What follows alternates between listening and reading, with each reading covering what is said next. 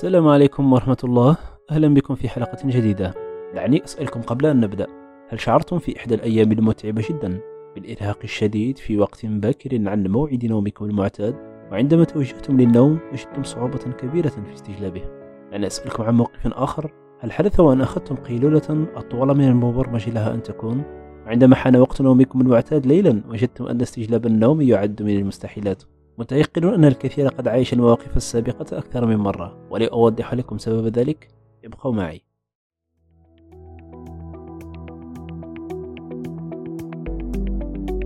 بودكاست منظور علمي. حلقات نتناول فيها مواضيع الحياة من حولنا بمنظار العلم والدراسة العلمية. معكم عبد المجيد أهلا وسهلا بكم.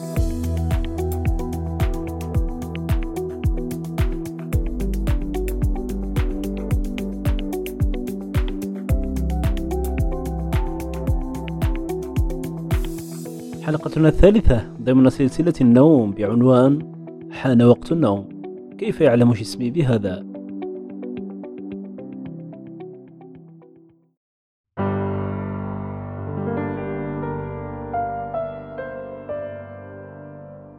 هناك عمليتان بيولوجيتان تتحكمان في النوم والاستيقاظ عند الإنسان العملية الأولى تسمى بضغط النوم أو الحاجة للنوم أو الدافع نحو النوم sleep pressure بالإنجليزية. أما الثانية فهي الإيقاع اليومي. وما يعرف بالساعة البيولوجية. body clock. العملية الأولى ضغط النوم أو sleep pressure تسمى أيضا علميا بال process S هي ببساطة شعورك بالحاجة إلى النوم. كلما بقيت مستيقظا أكثر كلما زادت حاجتك للنوم. يرتفع ضغط النوم من لحظة استيقاظك إلى اللحظة التي تتوجه فيها إلى فراشك ثم يبدأ بالانخفاض شيئا فشيئا ليكون في أدنى مستوياته بعد ليلة نوم كافية. يتحكم فيه هرمون الأدينوزين. كلما بقيت مستيقظا أكثر كلما زاد تركيز الأدينوزين في دمك. هرمون الأدينوزين ينتج عن استعمال الخلايا الجسمية لجزيء الطاقة ATP فيتحرر الأدينوزين في الدورة الدموية ثم يتوجه نحو الدماغ ليرتبط بمستقبلات خاصة به. كمية الأدينوزين في الدم وفي الدماغ دليل عن كمية نشاط الخلايا خلال اليوم أثناء النوم يتم فك ارتباط الأدينوزين بمستقبلاته وتنقية الدماغ منه. المنبهات التي نشربها خلال اليوم مثل القهوة والشاي ومشروبات الطاقة مثلا تعمل كمثبطات للأدينوزين. الكافيين يمتلك في بنيته منطقة شبيهة بتركيبة الأدينوزين يمكنها من الارتباط بالمستقبلات الخاصة به لكنها تقوم بدور معاكس لما يقوم به الأدينوزين فتحرمك من القدرة على النوم ولو كان جسمك في أشد الحاجة له. هناك بعض الأمور خلال اليوم تجعل ضغط النوم يرتفع بشكل سريع جدا. الإصابة بعدوى القيام بجهد فكري أو عضلي مكثف يجعلك تغط سريعا في نوم عميق جدا بعد يوم مجهد. العملية الثانية وهي الإيقاع اليومي أو ما يسمى بالإنجليزية Circadian Rhythm أو Process. C. النوم في ساعة معينة لأيام متتالية يجعل الساعة الداخلية تنتظم حسبها. فتشعر بالنعاس والحاجة للنوم في نفس التوقيت من كل يوم. الأمر أشبه بالاعتياد على الأكل في أوقات معينة خلال اليوم ما يجعلك تشعر بالجوع في تلك الأوقات بشكل يومي. ساعة الجسم الرئيسية تسمى بالنواة فوق التصالب البصري أو ما يسمى علميا The Suprachiasmatic Nucleus موجودة في الدماغ وبالتحديد في منطقة ما تحت المهاد Hypothalamus. تصل لهذه النواة إشارات من العين حول كمية الضوء التي تتعرض له. الإيقاع اليومي يؤثر عليه مؤثرات عديدة جدا. أهمها نظامك اليومي لكن الضوء أيضا يعد من أقوى العوامل المؤثرة عليه. فدورة النور والظلام خلال اليوم تجعل الجسم يرتبط بدورة الأربع وعشرين ساعة فالضوء يمكنه اختراق العين ولو كانت مغلقة ليصل مباشرة لمركز الساعة البيولوجية الأساسية في الدماغ. بإمكان التعرض لضوء ساطع لمدة تقارب 30 دقيقة في أي فترة من اليوم أن تغير من انتظام الإيقاع اليومي بشكل كامل. ضوء الشمس يجعل الدورة تنطلق مجددا في كل صبيحة تتحكم الساعة البيولوجية الأساسية الموجودة في الدماغ في الساعات البيولوجية المنتشرة في كامل الجسم والمسؤولة عن عمليات بيولوجية مختلفة. فتتمكن بذلك من التزامن بينها. من أمثلة ذلك مستوى هرمونات الكورتيزول، الأدرينالين، الميلاتونين، وحتى درجة حرارة الجسم ومعدل ضربات القلب، بحيث يكونان في الصباح منخفضين مقارنة بالمساء. هرمون الميلاتونين يسبب النعاس. يزداد إفرازه بعد حلول الظلام مباشرة وينخفض تدريجيا قبل طلوع الشمس. يرتفع مستوى الانتباه أي الإيقاع اليومي شيئا فشيئا مع الساعات الأولى بعد الاستيقاظ. مع بلوغ منتصف النهار تكون اليقظة في أعلى مستوياتها ثم تبدأ بعد ذلك بالانخفاض. في هذه الفترة يشعر الكثير بالنعاس وهي فترة القيلولة في الكثير من المجتمعات. بعد هذه الفترة من اليوم يعود مستوى الانتباه للارتفاع مجددا ثم ينخفض شيئا فشيئا باقتراب موعد النوم. بالذهاب إلى الفراش ليلا تكون اليقظة في أدنى مستوياتها وبالتوازي مع هذا يكون ضغط النوم في أعلى مستوياته. واجتماعهما أي اليقظة في أدنى مستوياتها مع ضغط النوم في أعلى مستوياته هو الوصفة المناسبة لنوم هادئ عميق ومريح. بالعودة للمواقف التي أشرت إليها في بداية الحلقة. بالنسبة للموقف الأول فالنوم في ساعة باكرة جدا.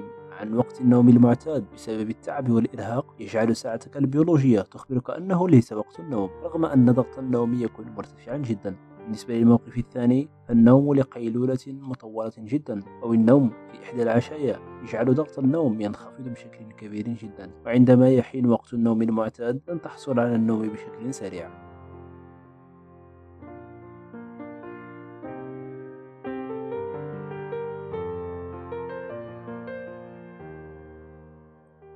لنركز الآن على الاختلافات الشخصية بخصوص الإيقاع اليومي. فترات النشاط والخمول عبر اليوم تختلف من شخص لآخر بينما نجد من يستيقظ في ساعات باكرة جدا من اليوم وهو في قمة نشاطه. نجد من لا يحلو له العمل الجاد والجهد الفكري إلا في الساعات المتأخرة من الليل. هذا الاختلاف بين الأشخاص يسمى بالنمط الزمني chronotype ويظهر جليا في تفضيلات الشخص لوقت النوم وفي فترات اليوم التي يشعر فيها بالنشاط والتركيز أو التعب والخمول. قد تتساءل الآن كيف يمكنني تحديد نمطي الشخصي؟ تحديد نمطك الشخصي الزمني يكون بطرق عديدة. الطريقة الأسهل هي اجتياز اختبار من مجموعة أسئلة بخصوص أوقات النوم والاستيقاظ وبخصوص تفضيل القيام بنشاطات معينة خلال أوقات معينة من اليوم. أما الطريقة الأخرى فتكون بإجراء تتبع لمستويات درجات حرارة جسمك ومستوى بعض الهرمونات خلال اليوم. أشهر نمطين زمنيين هما النمط الصباحي والنمط المسائي. النمط الصباحي يتعلق بالأشخاص الذين يستيقظون باكرا ويكونون في قمة نشاطهم ويميلون إلى النوم باكرا في الليل. أما النمط الليلي فيتعلق بأولئك الذين يكونون في قمة نشاطهم مساء ويميلون للنوم في ساعة متأخرة جدا من الليل عادة ما تكون بعد منتصف الليل. هناك أنماط وسطية تقع بين النمطين وهناك محاولات عديدة لتقسيم تلك الأنماط وتحديد خصائص ومميزات كل نمط. اختلاف النمط الزمني هو نتيجة لخلط من الأسباب منها الجينية والتي لم تحدد بالتفصيل الدقيق بعد لكن دراسات عديدة. رصدت تأثير بعض الجينات في تحديد النمط الزمني للشخص. أحد أهم الأسباب أيضا هو تغيير العمر فبينما نلاحظ ميل المراهقين للنوم في ساعات متأخرة من الليل. نلاحظ أن الشباب أو الكهول يميلون للنوم في وقت باكر والاستيقاظ في وقت باكر أيضا. ونجد اختلافا أيضا بين الجنسين عند فئة عمرية معينة. امتلاك نمط معين بدل نمط آخر له آثار صحية مختلفة حيث تربط بعض الدراسات أن أنماطا زمنية معينة لها قابلية أكبر للإصابة بأمراض نفسية معينة مقارنة بالأنماط الأخرى. بالإضافة فالحياة المعاصرة من مؤسسات التعليم إلى شركات العمل مبنية على تفضيلات الأشخاص ذوي النمط الصباحي. فيجد الأشخاص ذوي النمط المسائي الذين يفضلون الاستيقاظ لوقت متأخر أنفسهم ملزمين بالاستيقاظ باكرا على خلاف نمطهم وبتناول منبهات مثل القهوة حتى يتخلصوا من شعورهم بالنوم ومسايرة النمط السائد. لكن ذلك لن يكون إلا بأثر سلبية على إنتاج الشخص وعلى صحته ونفسيته.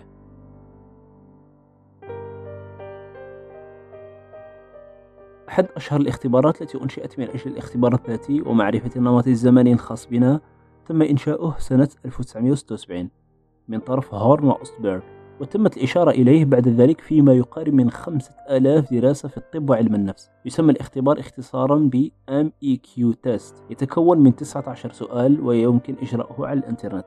قام الدكتور مايكل بروس المختص في علم النفس العيادي ومؤلف كتاب The Power of One سنة 2017 وصاحب مدونة The Sleep Doctor بإنشاء اختبار اسمه ب The Bio Time Quiz The BTQ وقسم الناس حسب نتائج الاختبار إلى أربعة أنماط. الأمر الذي قدمه كإضافة حقيقية لمعرفتنا حول الأنماط الزمنية من خلال كتابه The Power of One هو أنه قام بمسح شامل ل 350 دراسة علمية حول العالم تهتم بما يسمى بالكرونوبيولوجي أي بتغيرات مستويات الهرمونات في الجسم خلال النهار عند مختلف الأنماط الزمنية. ثم قام بربط تلك التغيرات في مستوى الهرمونات مع أنشطة معينة.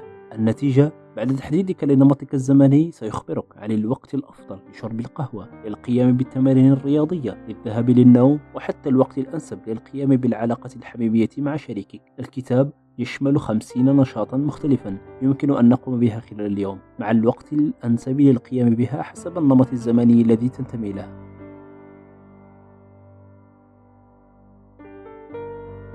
سأضع في وصف هذه الحلقة رابطا لمصادر ومقاطع فيديو ومحادثات مهمة جدا في هذا الموضوع وروابط اختبارات على النت لمعرفة النمط الشخصي.